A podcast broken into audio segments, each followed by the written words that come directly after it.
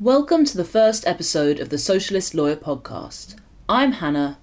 And I'm Joe. In this episode, we'll be focusing on a government policy to detain and deport homeless EEA migrants. The government claimed that by being homeless, Europeans sleeping rough were abusing their EU rights. This was challenged through judicial review in a case known as Gureckis and the Secretary of State for the Home Department. Judgment was delivered in December 2017 and the policy was declared unlawful. We're going to discuss the legal aspects of the challenge itself, but also how and why the policy came into being, the controversial involvement of homelessness charities, and the advantages and disadvantages of strategic litigation.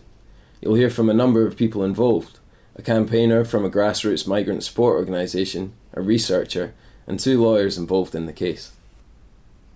The first person we'll hear from is Benjamin from North East London Migrant Action, NELMA. We really recommend checking out NELMA's website. There are some very moving first hand accounts of what it was like to be subjected to these awful policies, shedding much needed light on the reality of the government's agenda of creating a hostile environment for migrants. Set up in 2015, NELMA provides solidarity and support for migrants and focus on helping families and individuals with no recourse to public funds, which they describe as a form of state violence. This support includes running an accompanying scheme for migrants approaching social services, providing information on migrants' rights in various languages, and they also support Akwaaba, a social centre based in Hackney. We're a grassroots group in the sense that, I mean, we're a grassroots group in the sense that we don't have any money, but we're also a grassroots group in the sense that we have always tried to base what we do in the experiences of members of the group or people that we know. And the the initial campaigning around around no recourse to public funds and the experiences of destitute families came out of um, a lot of us who are in Nelma also being involved in Akwaaba, which is a social centre. In around sort of tail end of 2016, we started getting a lot more homeless EU migrants coming to our social centre on a Sunday, um, either for food or for kind of the destitution items that we were giving out, or just to sort of have a place to, to hang out. And most of them are in work, or some a lot of them are in and out of work, um, and you know they have a really difficult time, and they tend to go unseen. We asked Benjamin how he came to know about the detention and deportation of rough sleeping EEA migrants. In about December 2016, we noticed that all of a sudden there weren't as many of the guys anymore, that some of them had gone missing. We, we found out that basically you know, there'd, been, there'd been a couple of raids that had happened locally to us um, up in Haringey, and um, you know, the the immigration had come to people's sleeping sites. A lot of guys had run away. Um, you know, some people had hurt themselves when they were running away, but other people had been either served with removal notices or um, were actually detained on the spot. And the guy that we were talking to said, you know, that he knew he knew 13 people who were either currently in detention or who, or who had already been sent back. Next, Benjamin told us how Nelma mobilised in response to the raids. Um, well, initially we were trying to find out what was going on and trying to, you know, sort of make ourselves informed about the issue and, and understand why it was happening and, and understand the policy because it wasn't something that people had been talking about. We, we, I think we organised some public meetings, you know, in the way that like activists group, you know, don't know what to do, have a public meeting. Um, and tried to get different kind of groups and organisations that, that work with homeless people or that know homeless people in a room and talk about it. And I think for Nelma, initially it was about, um, you know, this feeling like another very kind of vivid manifestation of, of, of the border regime as, as, as sort of as state violence, you know, and the cynicism of sort of compounding the misery of, of, of a person who is forced by various factors to, to, to sleep on the streets by saying, well, actually, um, rather than rather than helping you with this, we're going to we're going to take a punitive response. Benjamin told us how Nelma decided to fight the policy. There were two ways that felt like useful ways of opposing it, and one of them was um, trying to target not so much the Home Office with bad publicity, because the Home Office doesn't care about bad publicity, um, but rather the kind of voluntary sector organisations that were complicit in the policy. Um, because they care about what people think and they've got a fundraising, you know, a fundraising bottom line and all of that sort of thing. Um, so on the one hand, you know, in terms of drawing public attention to the issue, that felt like the way to go. Um, and also we were kind of appalled by it, but um, it was a it was a sort of a, a strategic decision, and also um, on the other hand, that you know the probably the best way to, to do something about the policy was going to be strategic, you know, legal work. Next, we'll hear from Jean, who provided integral research that helped win the case. He has spent many years as an outreach worker working with homeless people. I knew that immigration enforcement against Europeans had been taking place since 2010 because I was an outreach worker at that time already. Um, but now the I guess the policy had changed and they were picking up simply for rough sleeping. We asked him how he first came to hear about collaboration between the Home Office and homelessness charities. Here he is describing a meeting that took place between the Home Office, the Greater London Authority, the GLA, local councils, and a number of homelessness charities. There was a meeting um, at the mayor's office. The mayor um, convenes a meeting with the main voluntary organizations working in homelessness in London, um, a number of uh, London boroughs, the Home Office, the police, and the GLA representing the, the mayor's team. And that meeting was focused on enforcement and how enforcement could help reduce homelessness. And very much the talk was about non UK nationals sleeping rough and how enforcement could help reduce their numbers. And various avenues were discussed, including the provision of accommodation for these people, but the group decided to go against that. I'm not saying that it was necessarily a unanimous decision within that group, but the minutes are very clear that the group was strongly supportive of changing legislation to introduce uh, Operation Adoze. However, um, there was a representative of the Department for uh, Communities and Local Government there, and they said that even if you know they could try and do it, it would probably take months, if not years, to do such changes in legislation. And within two months, we have Operation Adoze starting. Jean heard about the policy through an acquaintance working in homelessness outreach and decided to investigate more. I decided to write to a number of directors who I knew uh, at St Mungo's, Thames Reach, uh, Homeless Link, and also staff at the GLA, and ask them what Operation Adoze was.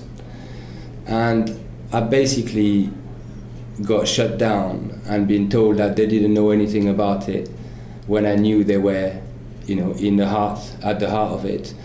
Um, and I think that refusal is the first thing that got me really motivated to really dig into what's to what was going on. A controversial and widely publicised aspect of this policy was the collaboration between the Home Office and homelessness charities. These charities provided essential intelligence that helped immigration enforcement locate homeless EEA nationals. Homelessness agencies have been at best disingenuous about the whole issue um, for months and months. Um, they've never denied that they're going out with immigration and enforcement teams, but they were explaining that their role is one of mitigating the effects of enforcement. And in other documents, we also find that it's very much this sort of carrot and stick uh, approach although it's one between vol- voluntary return and removal, which is really the same thing. One is enforced and one is voluntary. Mm. But if your only other options to voluntary return is removal, is hardly voluntary. Jean explained the extent to which homelessness charities assisted the Home Office in immigration enforcement.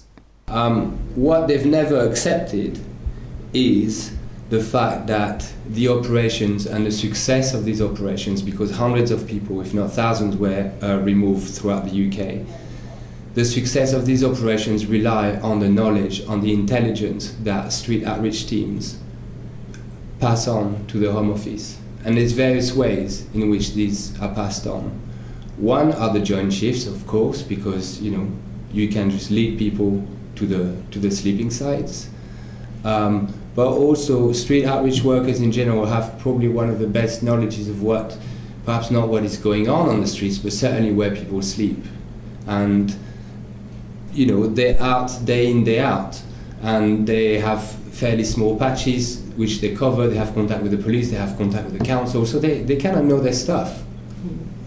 What is worrying is when that knowledge of the streets is passed on to the Home Office, which then uses it um, again to detain and deport people.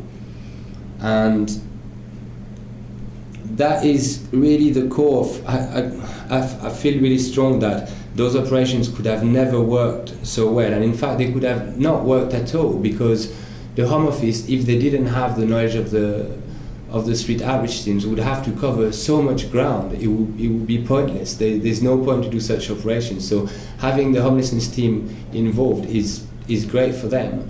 But it's also great for the homelessness teams because then they can meet their targets, and the local authority who commissioned them will also be supportive of that, and the Mayor of London as well, because if they see a reduction in homelessness, that's what they will care about, not about the means to do, to do so. So, the government's method for reducing homelessness of EEA nationals was simply to get rid of them. The legal challenge was brought by Public Interest Law Unit and NELMA, who we heard from earlier. To describe what exactly was being challenged, we spoke to Stephen Knight and Shanti Sivakumaran, members of the Haldane Society, and two of the barristers acting in this case. Here's Stephen introducing the team and Shanti explaining the three grounds of challenge. I was one of the three junior barristers involved in the case, along with Shanti and Natalie Shengari. Uh, we were led by Marie Demetriou, QC, and we were instructed by Paul Heron and the team at the Public Interest Law Unit. Okay, so there were three main grounds of challenge. The first was regarding abuse of rights. We said that rough sleeping could not amount to an abuse of rights and therefore a reason for removing an EA national. Uh, the second ground of challenge was on the basis of discrimination. We said um, selecting and removing EA nationals for rough sleeping constituted discrimination on the grounds of property and nationality. And then the final um, ground of challenge was that conducting operations looking for EA nationals who are rough sleeping amounted to systematic verification of EA rights, which is specifically prohibited in um, the EU directives. So, first grounds first, what is an abuse of rights? An abuse of rights has two elements to it a subjective element and an objective element. So, firstly, the objective element is that you have to actually be undermining the purposes of the right. So, if in the case of the right to free movement, you have to be undermining whatever objective the free movement seeks to achieve. The subjective element essentially means that you have to be intending to do that by some artificial means. So, the most well known example is a marriage of convenience, where an EA national decides that they're going to marry uh, someone who's a third country national, someone from outside the EU, just so that that person can stay within the UK. It's considered an abuse of rights because they don't really want to have a genuine marriage, and the only reason they're doing that is to take advantage of EU country rights. So, what the government was essentially saying was that rough sleeping was equivalent to a marriage of convenience in terms of taking advantage of their EU rights to be here. Stephen and Shanti described the arguments put forward by both sides. Our argument was that rough sleeping can never constitute an abuse of rights or a misuse of rights, as the government changed its name to later in the process. The whole idea that by sleeping rough someone was undermining the purpose of the EU treaties, we suggested was absurd. And we also suggested that it couldn't satisfy the subjective element of the test because clearly a person doesn't intend to sleep rough, and there's nothing artificial in sleeping rough in terms of allowing someone to satisfy the conditions for exercising their treaty rights. So the objective element isn't there, and neither is the subjective element. I think one of the interesting features of the case was that the government actually tried to change their position midway through the case and say that rough sleeping may be an indicator. So, whilst we're saying that it could never be an measure for abuse of rights, they said actually they hadn't been saying that from the beginning. What they were looking at is that rough sleeping may show you're abusing your rights if you're rough sleeping and if you're not working and if they were adding lots of conditions and they were saying you might also be a social nuisance or in some way not conducive to society because you're rough sleeping. But we challenged that because their policies showed that they were clearly looking for people on the basis that they were rough sleeping and that was the beginning and end point of how they treated people, and that was accepted in the decision um, by the High Court that they were just treating people as uh, abusing their rights by rough sleeping only. The team also argued that the policy was discriminatory. We said that it was discriminatory on two grounds. Firstly, that it was discriminatory on grounds of property, and secondly, that it was discriminatory on grounds of nationality. With regard to the property point, we said that homelessness was essentially a shorthand for not having property, and because only homeless people were being targeted, that was discrimination on the grounds of property. With regard to nationality, it was perhaps even simpler than that, that this policy was only targeting non British citizens, EEA nationals, and therefore it was clearly discriminatory on the grounds of, prop- uh, of nationality. Here's Shanti explaining how the judge received the arguments on discrimination. Well, she didn't accept the argument in respect of property because she said that some rough sleepers would have property, and so that didn't go very far. But she did say it was discriminatory based on nationality. Um, that was actually quite interesting because the Home Office, uh, Home Office's argument was that it wasn't discriminatory. Well, it was justified in discrimination on basis of nationality because they're entitled to maintain um, immigration controls and that's the prerogative of the state. But within the EU um, legislation, the purpose of the EU is to facilitate free movement, not border controls. And so there shouldn't be that discrimination between EEA nationals and UK nationals as long as you are living within uh, one of the conditions of the EU treaties, working, studying, um, and so forth. So that was actually quite an interesting point, I think, on what she found in respect to discrimination. The third ground of argument centred on the way in which the government investigated rough sleepers, a process which the team argued was systematic verification. Here's Stephen explaining their position. Essentially, the Home Office can't systematically check whether European nationals are exercising their treaty rights or abusing their treaty rights what we argued in this case was that the Home Office going out with homelessness charities looking for EEA nationals on the streets was systematically verifying their exercise treaty rights or checking whether they were abusing their treaty rights. The point is that any decision to refuse, terminate, or withdraw a right conferred by the EU Citizens' Rights Directive must be based on an individual examination of the particular case. Shanti explained why this was a particularly important point to win. One thing that I would add is um, this ground of challenge on systematic verifications, what had real practical implications for people. Because with the abuse of uh, law point, that was an interesting legal point, it was an interesting point of challenge that you can't be abusing your treaty rights by rough sleeping. But the real issue is that the Home Offices were conducting these operations in conjunction with homelessness charities that are supposed to be helping um, individuals who are rough sleeping.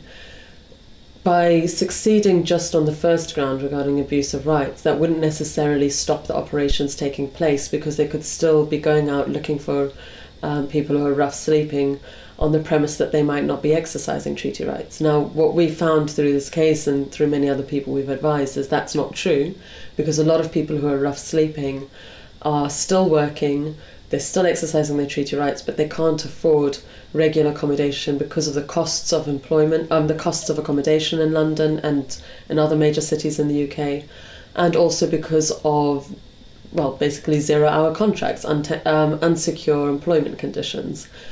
So they should be able to challenge that, but the practical realities of someone sleeping on the street is that it's very hard to be able to assert your rights to the Home Office when they're coming and serving decisions and saying that you weren't working, trying to prove that you're being paid cash in hand, can be very difficult in those circumstances. So, this ground of challenge on systematic verification was very important in stopping the operations. In conclusion, the judicial review was successful on all grounds except discrimination on the basis of property. If anyone knows a rough sleeper who does, in fact, own a house or two, please let us know via social media or email. Here's Stephen giving some insight into how the government operated after being slapped on the wrist by the court. Well, as lawyers, we don't necessarily see what's going on on the ground, but what we do see sometimes is cases that have continued in the system despite uh, this lead case being decided in our favour. I had one client recently who remained in detention from oh, in the middle of 2017 through to January 2018, and the government had set removal directions for her in February, despite the fact that they knew that they couldn't remove her and indeed couldn't detain her after the Gureckis decision. So we do know that this this lead judgment can be ignored by the government, even though they're legally barred from ignoring it. To conclude, we'll hear Shanti, Stephen, Benjamin, and Jean reflecting on their experience of challenging the Home Office in the courts. For me, it was about the case having a real practical effect, and that was only achievable by working with activists like the people from NELMA and also researchers such as Jean Demars, because they were people working on the front line with a lot of individuals that have been directly affected. When you are doing a legal challenge, you can be sometimes very narrowly focused just on that legal challenge, and I think it added a great value or contribution to the case that we had researchers who'd been working on it for a long time, knew the history of the policy, and had been seeing it as it evolved, as well as um, with activists who were directly communicating with individuals experiencing the policy on an everyday basis. Yeah, the fact is that if we hadn't been tied in with academics, we wouldn't have had the evidence base that we needed in order to be able to bring the challenge. And if we hadn't been tied in with activists, we wouldn't have had the reach to um, get out into the community to meet the clients themselves who are actually being affected by this policy. It's why that interaction between lawyers, activists, academics is, is so essential to uh, the way that we want to bring strategic litigation. Here's Benjamin from NELMA elaborating on the benefits and costs of strategic litigation. It's really helpful to um, to have anything that um, is going to kind of confer a bit of legitimacy on what, on what you're on what you're trying to say and what you're doing. And I suppose in an ideal world, like the the political and the moral argument would speak for itself. But unfortunately, that isn't that isn't really the case.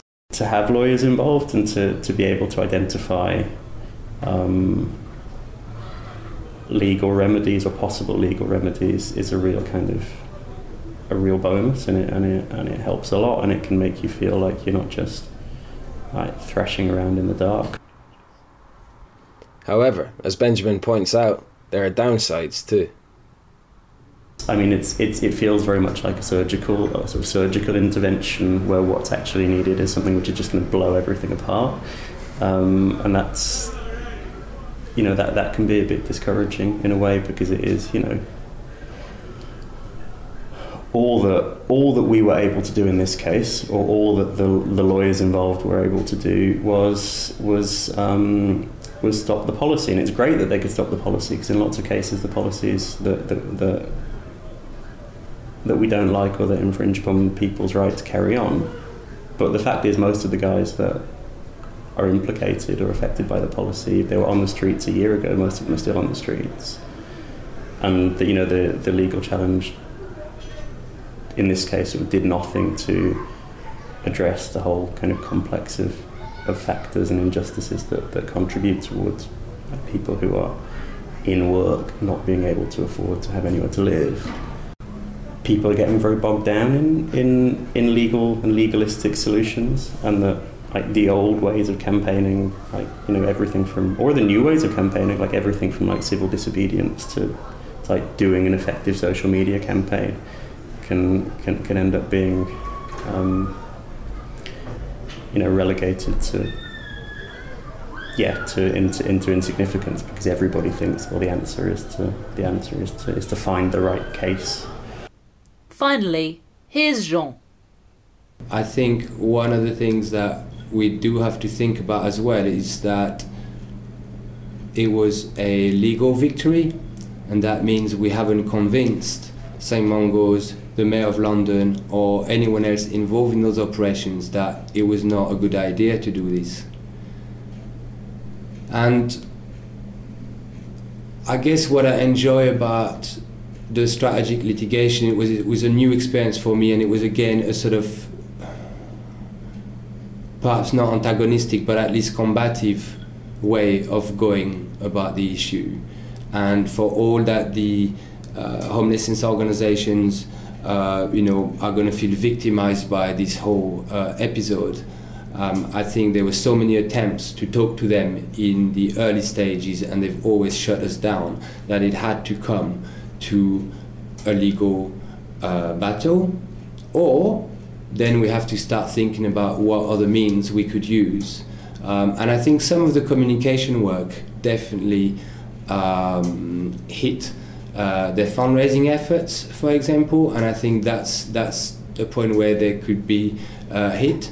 Um, but I think there could have been also disruptions of operations um, whilst they were um, being carried out on the streets in a sort of anti-raids type manner. That I think that could have been quite effective as well. It's worth putting this into a wider context. Even if specific policies are declared unlawful, there remains a hostile environment, with many policies and laws actively seeking to make life harder for migrants in the UK.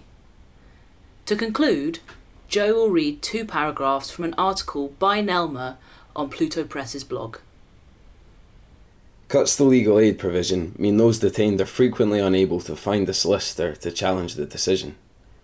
Immigration enforcement officers routinely neglect to use interpreters to explain grounds for removal or outline appeal rights. The result? People are being deported from the UK without being given the opportunity to ask why. Aside from being the only country to deport people for being homeless, Britain is the only nation in the EU that retains a system of indefinite immigration detention. As a result, people are being d- detained for months while they fight to establish their right to remain in the UK. Thanks for listening to the first episode of the Socialist Lawyer podcast. We'll be back soon with episode 2.